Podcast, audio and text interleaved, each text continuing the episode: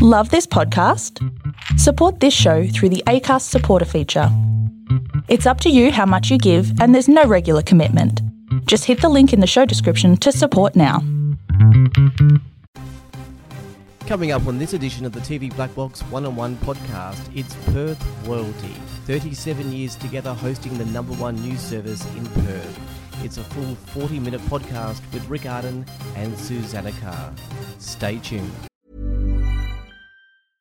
Ready to pop the question? The jewelers at BlueNile.com have got sparkle down to a science with beautiful lab grown diamonds worthy of your most brilliant moments. Their lab grown diamonds are independently graded and guaranteed identical to natural diamonds, and they're ready to ship to your door. Go to Bluenile.com and use promo code LISTEN to get $50 off your purchase of $500 or more. That's code LISTEN at Bluenile.com for $50 off. Bluenile.com code LISTEN.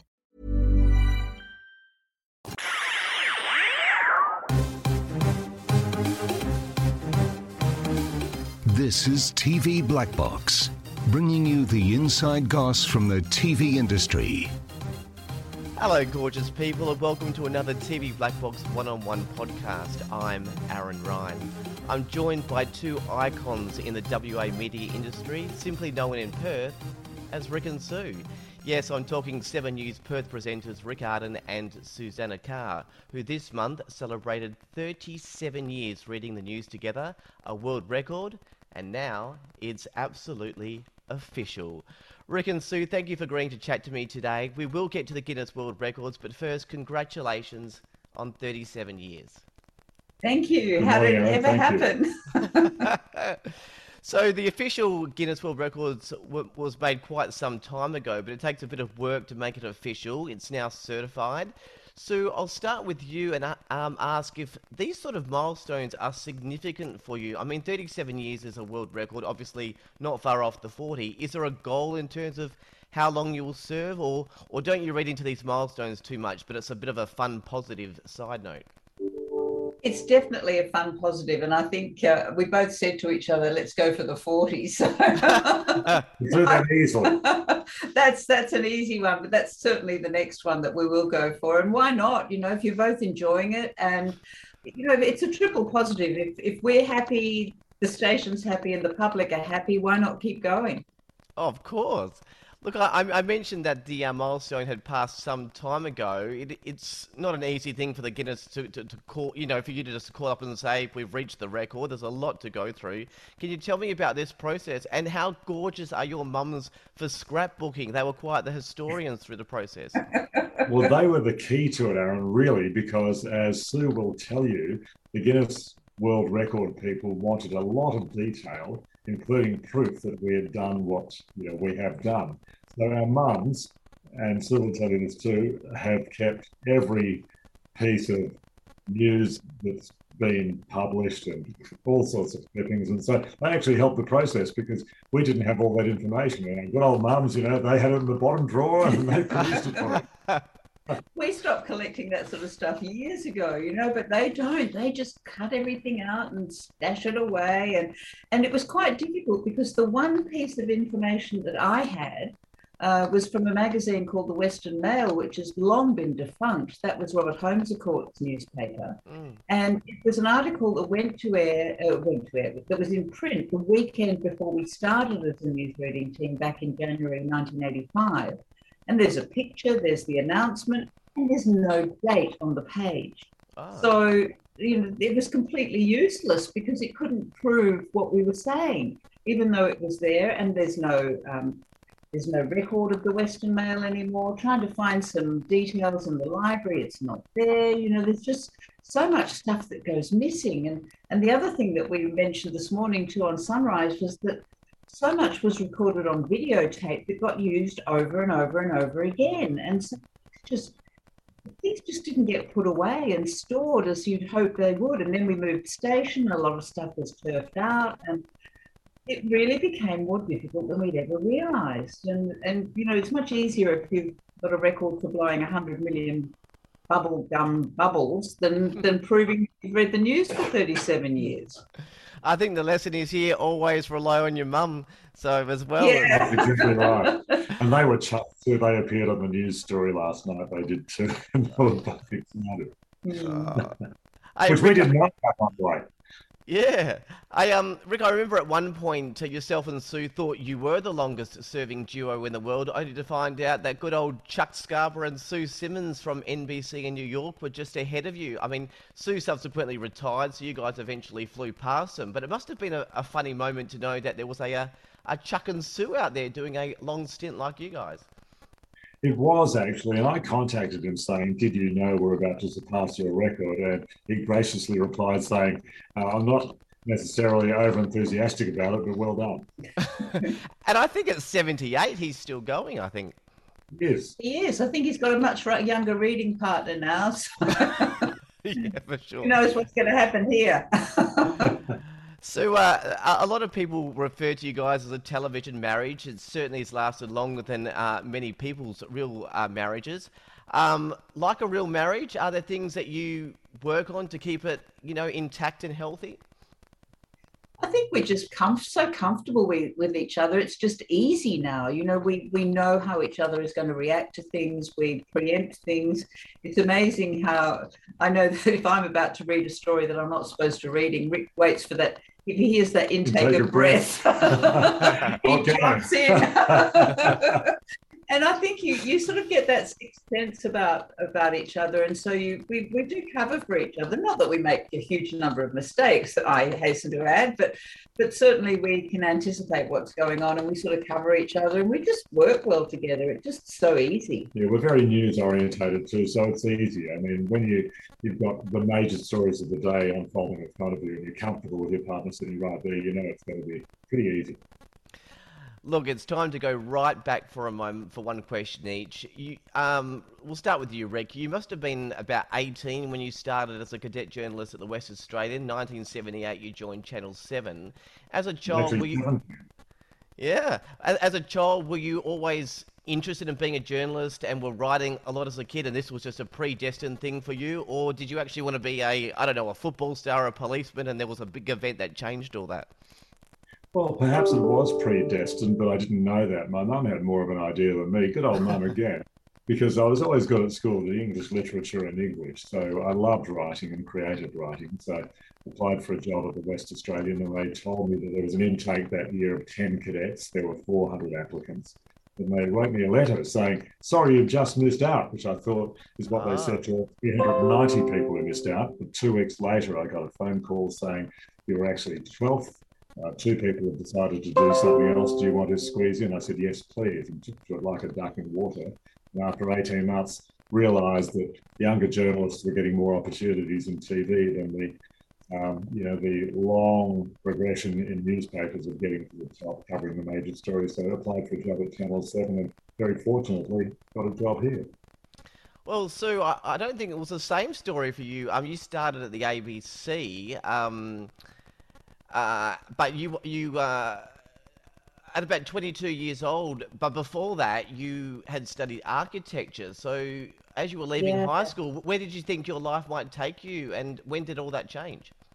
Well, from about 13, I was always going to be an architect, and the nuns at my school always used to joke about how I'd come back and design the buildings free for them. Nuns always on the lookout for, for someone to help them out in the For future. charity, perhaps.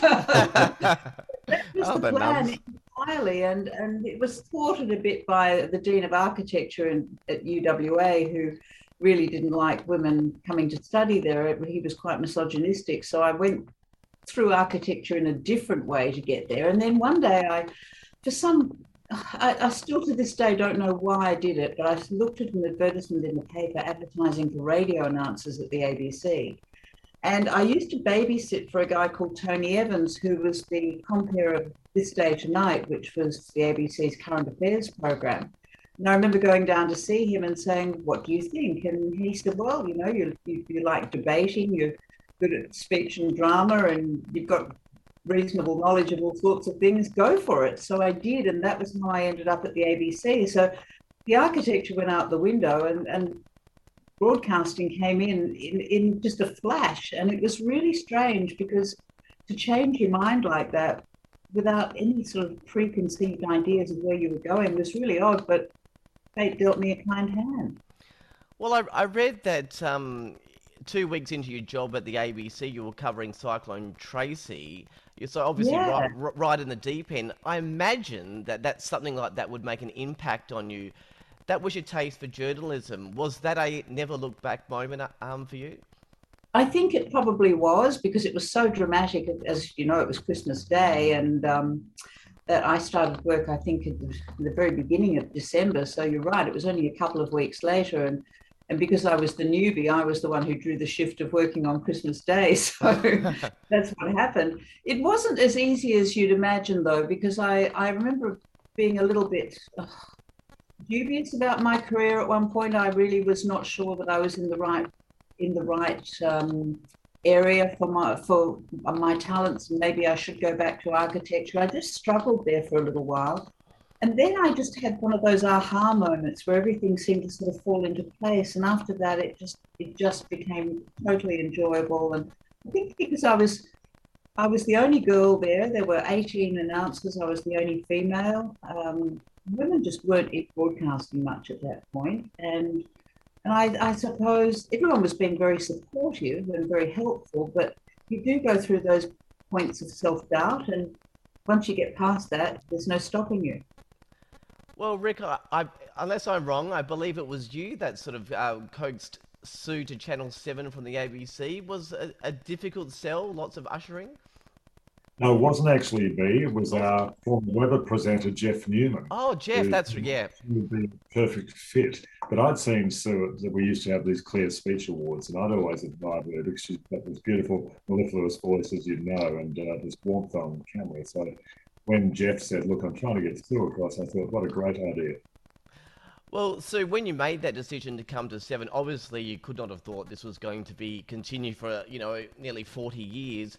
What were your thoughts thoughts at the time? Accept the offer, maybe maybe do a few offers and see what happens, or were you potentially hoping that you could still be presenting the news of Perth to the audience thirty-seven years later?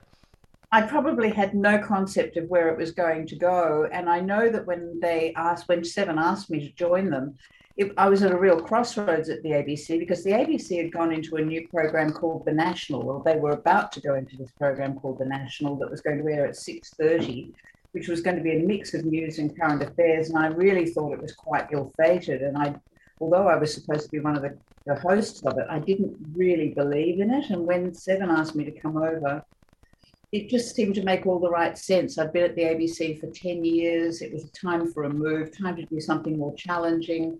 And uh, I, I think I made, well, I know I made the right decision in so many ways because the National only lasted, I think, a year and then fell apart. And uh, and I was on my path here, and then Rick and I read with another newsreader called Peter Waltham after a couple of years. Mm. After Channel 9 tried to poach Rick and me, um, Peter That's a good story, too. that's a good story. Peter ended up going to nine. We ended up staying here because I remember Rick and I saying to each other, "Why would we leave seven? It's so good. We really, we really enjoy working." And and yeah, here we are. All these years later, it did work. Oh, beautiful! I'm glad you sta- I'm glad you went with Seven. That's awesome. It's that time of the year. Your vacation is coming up. You can already hear the beach waves, feel the warm breeze, relax, and think about work. You really, really want it all to work out while you're away. Monday.com gives you and the team that peace of mind. When all work is on one platform and everyone's in sync, things just flow wherever you are. Tap the banner to go to Monday.com.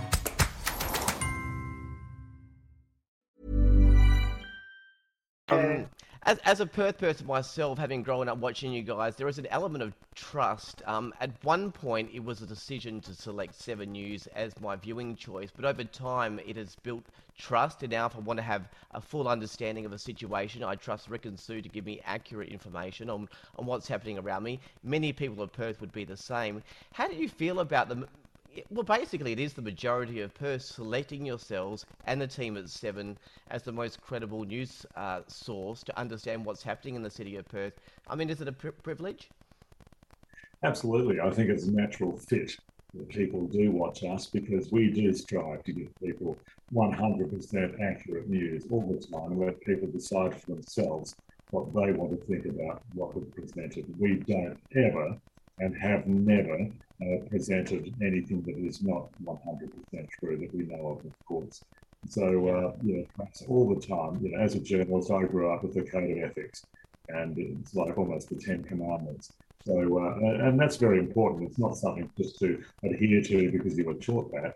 It's, it's a case of honesty and decency and credibility and telling people this is what's happened today. We're striving to give you the best news in Perth, and we're thanking you at the same time for watching us. And I think with longevity, you get credibility too, because you are there to cover the stories. You know, people remember us, but they remember main stories, but they remember us covering them. And so you get that switch on effect when, when a major story happens and a major story breaks. And so we definitely do get that response from the audience, which we're grateful for. But also, you know, others, you look at other stations and the personnel have changed so many times. It's hard to form a connection with people when you know that they may not be there that long. Look, I know you guys don't, and you haven't done a lot of boasting in your time, but um, you do have a, I mean, you do have an incredible team around you as well, but there's no doubt that there is the Sue, Sue and Rick effect on the nightly ratings. Why do you think the audience connect with you? Is it longevity, credibility, integrity, community work through telethon, chemistry, or did I just name all of the above? I, hope, I hope you're right because I mean I hope it is all of those. Yeah, things. I think you hit the nail on the head there, Aaron. Uh, look, we are the community station. We have been here longest in Western Australia, as in Channel Seven.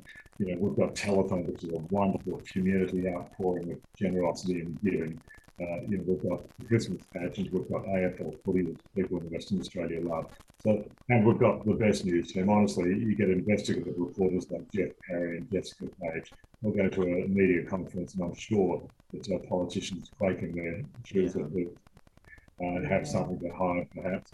Um, but um, you know, all of those factors, I think, combine to uh, give us that kind of boost over, over other news. And it's a very dynamic team. Too. The they their all. I mean, when something happens here, the number of people who turn up at the station on their days off, on their holidays to, to pitch in, it's just the contribution level is huge. Yeah. Look, just one. You know, this is a pretty light um, podcast, but just sort of, I guess, one difficult question. Rick, I want to take you to a difficult moment for you on air, and I apologise for doing so, but it was significant.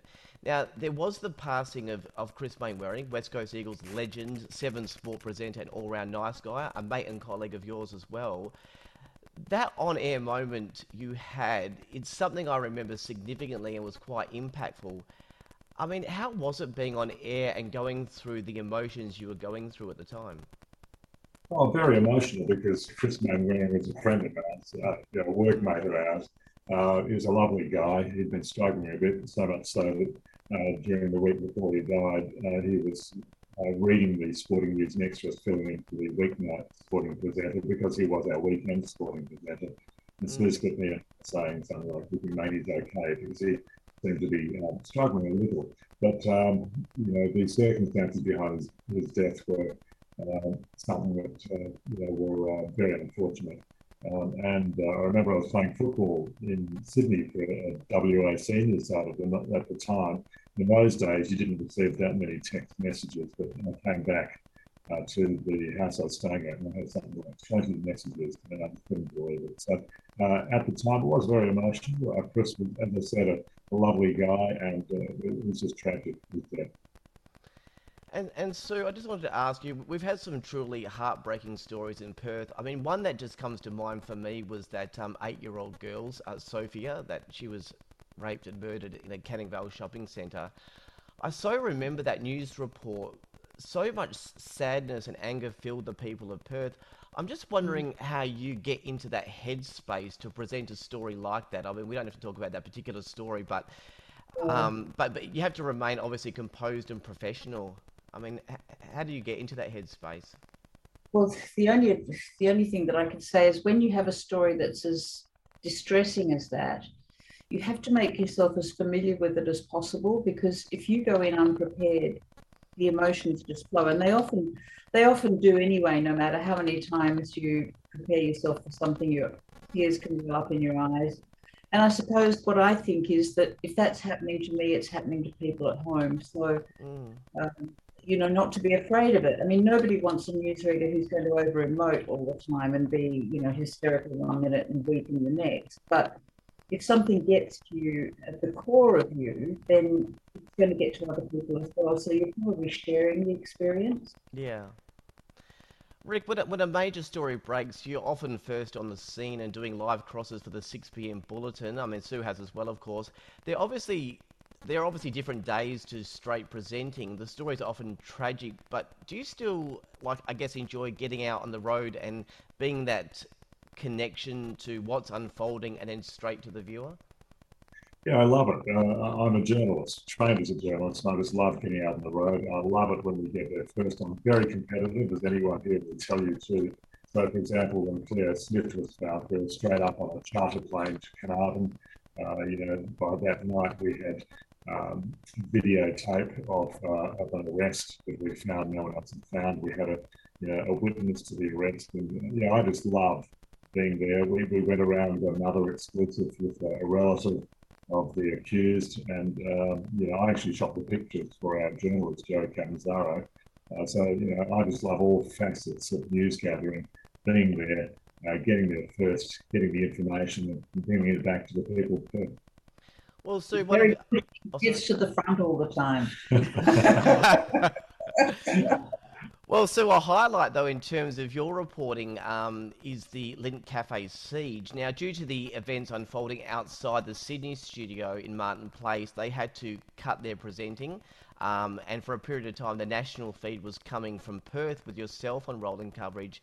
After 37, oh, 30 years, I guess, at the time, um, was the heart still pounding a little bit um, because of the importance of the presentation and the live events unfolding, or does the 30 plus years of experience at the time just kick into gear and, and it's, I suppose, less nerve wracking?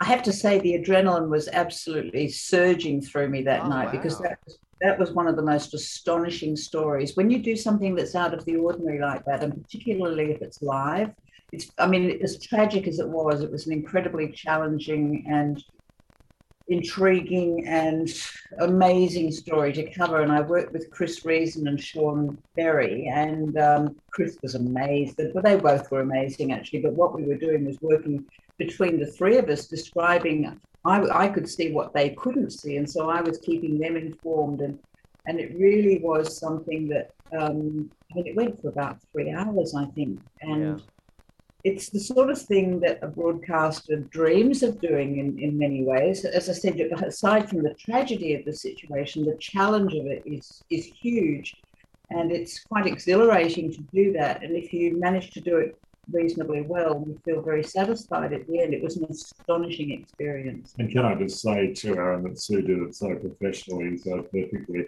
The reporters there couldn't see the pictures that were going to air, so Sue was talking over the top, seeing the pictures coming in and going out live on air and helping guide the two reporters to what was happening while she was live on air.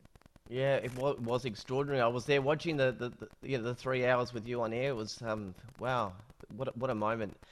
Um, look, it's easy to ask the most impactful story, um, you know, that you've experienced. Um, I mean, 9/11, Princess Diana. There's probably a you know a handful of stories, but let me ask you instead the stories that you remembered the most. I mean, perhaps it's the Eagles winning the grand final, or or the Lindt Cafe siege, or or something like that. What, what do you remember the most? I think we both say it's 9/11 without a doubt because of the drama of the situation and the, the world changingness of the whole thing too, and the fact that we were all at home and and what most people don't realize is that um, that night, our management, all of our management were in a, a focal group, a focus group.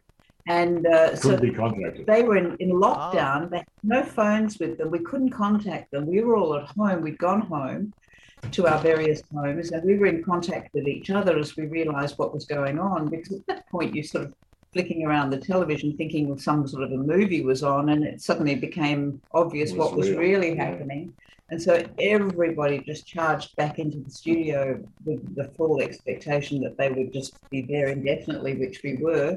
Yeah. And it really was astonishing. And I mean, in terms of, of numbers of people dying and everything, there are things way more dramatic. But in terms of pictures and never having seen anything like this Yeah. before, it was it was world shattering. it's just being live on air after having seen, you know, the first plane uh, go into the first tower, then on the way hearing another plane go in, and being on air as the towers are actually crumbling. And I'll never forget seeing what they call the falling man and people just Yeah. jumping off the buildings to their death rather than being burnt alive. But to see those towers crumbling while you're on air live broadcasting was just incredible and unforgettable. And we were only saying the other day, can you imagine what it had been, what it would have been like if everybody had iPhones then? I mean, we're only talking 20 years ago, but we didn't have iPhones and Androids then. And if everybody had had an iPhone, the amount of vision available would have been huge. Yeah. And as, as it is now, there are certain iconic pictures and certain bits of footage that just depict the whole thing. But um, so that was probably the the last major event that isn't covered to the degree that things are now, because everybody's a cameraman now. Yeah, it it was such an extraordinary moment. Um, I, I remember I was actually in bed at the time, and my nana called me up and sort of said, "I think something's going on," and had switched on the news there, and I just said, "I just went to a nana. You're actually watching a movie." I, it just, it just did, didn't look like. Yeah. No, It was, it was it extraordinary. was incredible, wasn't it? In the true sense of the word. Well, let's talk about the Perth market. I mean, Perth is a small city. We're a one newspaper town. Um, we have a significantly leading TV news service, and often we do things differently to the rest of Australia. Obviously, the way we're handling COVID is different. I suppose from a media perspective, but also holistically, why do you think WA is, is so unique? Our isolation, I suppose. I mean, we're the most isolated city in the most isolated country of the world. Yeah, and look, we're blessed to be where we are. We really are, despite the politics of you know hard borders. You look around the world; it's it's great traveling, of course, but living here uh, is just wonderful. Sure, it's a bit like a goldfish bowl sometimes for us because, my, for example, my sister comes when she could come across from Sydney, would occasionally say, "If you see someone the news in the street in Sydney, it doesn't matter because there are so many politicians, actors, singers, famous people in Sydney that none of that's an island. But here it's a little different. But having said that, most people here have that laid back attitude anyway, so people are friendly. Well, Perth is a, uh, well is small, and the media circle, of course, is quite small. You obviously have worked very hard to be number one, and I'm sure you want Seven News and, and Seven itself to be number one ongoing. But then you see someone like, you know, I'm just thinking Monica Kos, who was with you for around, well, more than 20 years with Today Tonight. She's now doing a fabulous job um, at Nine, presenting the 5 Yeah. p.m. bulletin. Is it sort of mixed emotions rooting for someone that's that was part of the Seven team um, for so long, and you want to do well, and then also realizing they're they're part of the direct competition. I seem to get in my mind it's probably like the Williams sisters playing, you know. So that you know there is competition, but there, there's also a, you know a love for each other. Yeah, well, we do It's know true. each other, and Yeah. particularly when you've worked with someone like we've worked with Mon for so many years, and we, we, I mean, when Mon, when Today Tonight finished and Mon got the job at Channel Ten, we were all thrilled for her because Yeah. Yeah. we knew it was such a waste her not working, and then when Ten folded as well. Uh, with their Perth offices, and then she got the job at nine. It was like, yes, go for it, Yeah. Mon. You know, thrilled. And her husband works in our newsroom too as a chief of staff on weekends too. So, yeah, it's still very much a case of uh, while you're competitive, uh, you're also friendly. Oh, it's beautiful. Look, a couple of fun questions now. Let's go to the to, to the bloopers. Few and far in between. You guys have been tremendously lucky in terms of um, stuff that go to that go to air. Two that I remember is um, once you guys were um, you threw to Monica for t- for today tonight, and then nothing happened, Moving camera, robotic camera. and then the camera went all over the place. And I think it was Australia Day weekend. You you went from the weather, and then it went back to you guys, and then there was a a big pause, and and then you just went, went along. What are your memories of some of the squirmish moments on air? Oh, they're good fun. I think people love them. We, you know, we Yeah. actually enjoy them. You know, of course, we would never do anything deliberately like that, but when they happen, you just have a chuckle and, and move on. I remember years ago too, when we had our first experience with robotic cameras in the early days at the old Channel 7. And I remember one day Dennis was sitting there and the camera came into zoom and it just kept coming. Towards him. when he when he hit the news Crashed desk. into the news desk. Oh, this is the thing you get with robotic cameras. I mean, they do have a bit of a mind of their own sometimes. And the, I mean, the news, the studio is is much less populated than it used to be. We used to have floor managers and cameramen, and and things didn't happen in those days. But now we're sort of sitting there just with an auto cue person, and everything's done in our ear, and you know, it's it's much more sort of remote. Well, let's go to the um, the two items that people have always wondered about newsreaders. So here comes the hard-hitting questions. Oh, and what do you wear on the bottom half? That's the first question. No, no. Rick, do you sometimes have the shorts on underneath? No, never. But when I first started as weekend newsreader, I'd come in a little casually. And I remember one weekend, it was summer, and I was wearing a pair of red shorts, and someone said, The boss is coming. I thought, Oh, no. But funnily enough, he had red shorts on too. So it was okay. I'm pretty sure I, I saw an interview. Either uh, Barra or, or Baz ha- have done the shorts underneath the desk before. I'm I'm sure I re- saw that somewhere. But um, I think on weekends and public holidays, it can be pretty much open slather. Yeah, we're pretty casual. Well, let me try the other one. At, at, at the start of the bulletin, there's obviously a voiceover intro and a wide shot, and you guys could be seen having a quick chat before being on air. Uh, Every duo new, newsreader do it. Some people think that the, it's fake conversation. What are you guys talking about five seconds before you go to air? No, it's real. All I say is beware the lip readers. So- Yes. So, it's real. Ah, We've learned a few lessons about things recently, as you can imagine, about hot mics and uh, lip readers and all sorts of things. You've got to be pretty careful these days what you say. Yeah, for example, you know, the, the lead might be a sad story. We'll actually say this is a really sad story, that sort of thing like that. And away we go to start the bulletin. Yeah. yeah.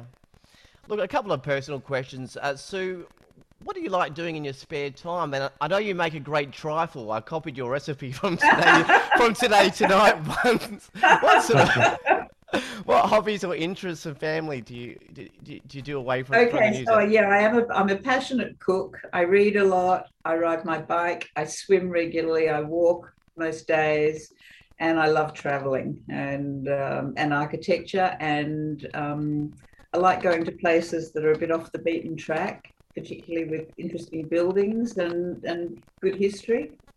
and that's making me. great trifles. And I haven't made one for a while. I think I made too many after I did. I made one for the, the Christmas message and then today, tonight. And I think we had a little break from them for a while. And what about you, Rick? Oh, look, I love travel. I'm very similar to Sue in some ways and different in other ways too. I I just love travel. I love getting away. For example, on the weekend, I went to a place I've never been to before, and that was Logue Brook Dam. So, uh, uh, you know, I know a lot of people have been to a lot of these places, but uh, I like the deep south too. Um, I love surfing. Dislocated my shoulder at a place called Three Bears uh, near Yallingup in uh, in January on a big wave, but uh, that's part of it, I guess. You, you know, I, I I just love surfing. I love the almost spiritual experience of being in a remote place, sliding down the face of the big wave. It's great. Uh, so, you know, um, I, I also love uh, reading. I love knowing what's going on around the world, and I love people watching, especially you know when I'm a, away from home and uh, people don't have that recognition factor. Meeting people, uh, you know, I love Italy and France, for example, and I will go and try to speak my limited Italian in a town square with a group of old gents who are waving their hands around and, and just love it. Well, actually, speaking of like recognition, so when you do go to Coles and Woolies, do you actually get often?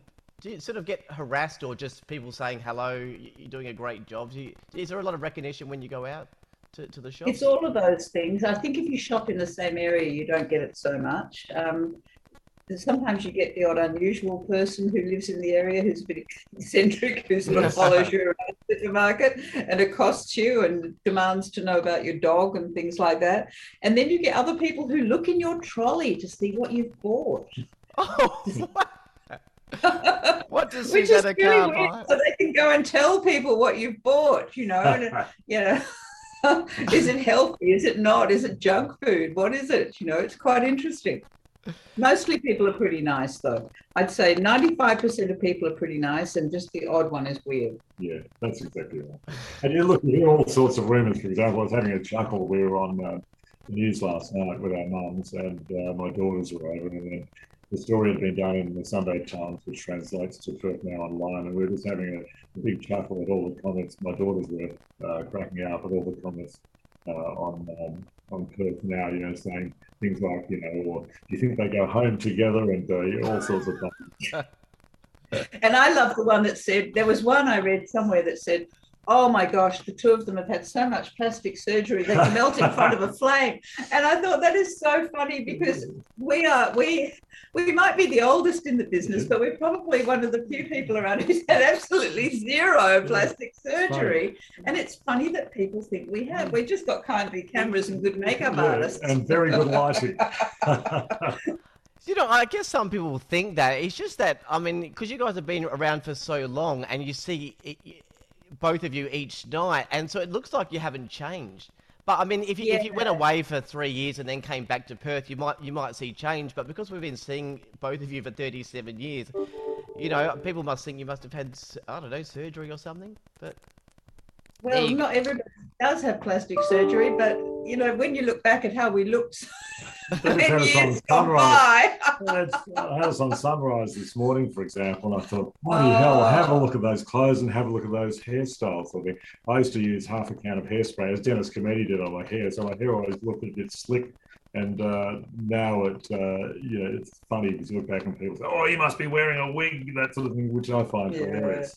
And I had such wide hair at one point that the actual the guys in the control room came to me and said, "Look, you don't really, really want to say anything much, but can you bring your hair in a little bit because the over-the-shoulder pictures are being obliterated by your hair. it just got wider and wider and curlier and more ridiculous at one point. So yeah, we've all had We've had, but why is it that when you look back on the past, it always looks daggy? But our old pictures look so daggy. You were a fashion icon at the time. At the time, it was it was it was fabulous.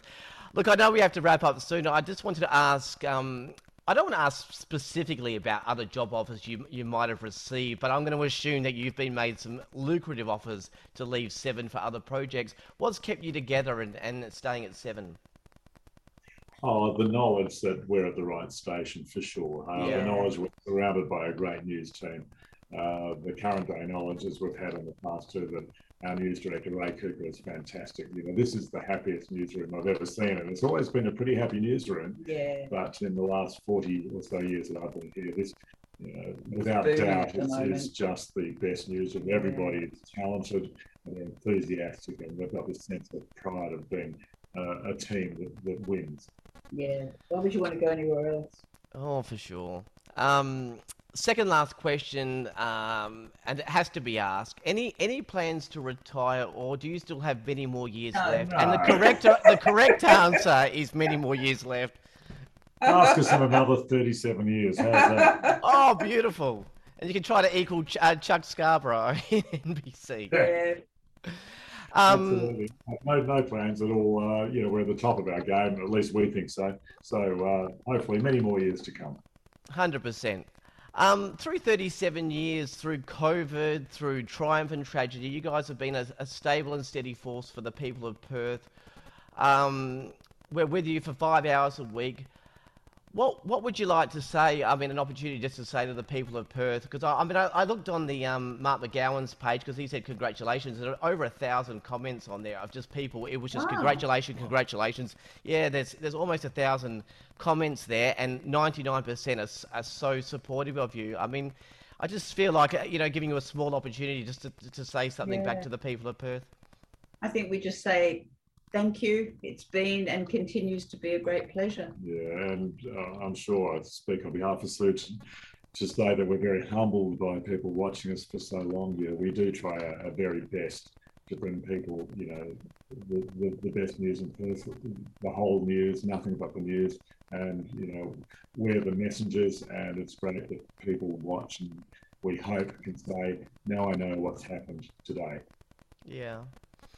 Look, we'll leave it there. And Sue, your absolute royalty and icons of Perth. You've you've steered the public through bushfires, tragedies, elections, sporting highlights, and significant events um, that have shaped our history, and done that whilst being the number one news service in Perth, which is um, in turn has bumped you know the entire network to number one in this town, and I'm I'm sure Kerry Stokes is really happy about that. Um, you don't do too many of these um, podcasts and that sort of thing, so I super appreciate it. Um, and this is it feels like it's almost celebrating the end. It's not. I mean, this is just a celebration of, of the Guinness World Record, um, which is fantastic. Many more years to come, which is a comfort to many people in Perth who are experiencing so much change at the moment. So it's a good steady ship. Thanks, Rick and Sue. Thanks, Aaron. Thanks Lovely for being talk so to you. insightful nice. Thank you. And that was Rick Ardon and Susannah Carr.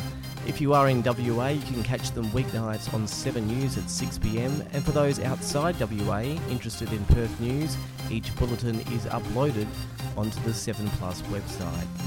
It was a real joy to speak to these guys. As a WA person myself, I have watched Rick and Sue for their entire run, and they really are a wonderful team and hold a place in the heart of so many West Australians. No doubt they will get to the 40. It's such a blessing that although the world changes around us, some things stay the same, and you cannot match the experience of what these guys bring to the WA media landscape. Well, that's it for this edition of the TV Black Box One on One podcast. You can read all the latest television news, guides, exclusives, streaming options, and the daily ratings at tvblackbox.com.au. Thank you for your company. Until next time, look after yourselves and bye for now.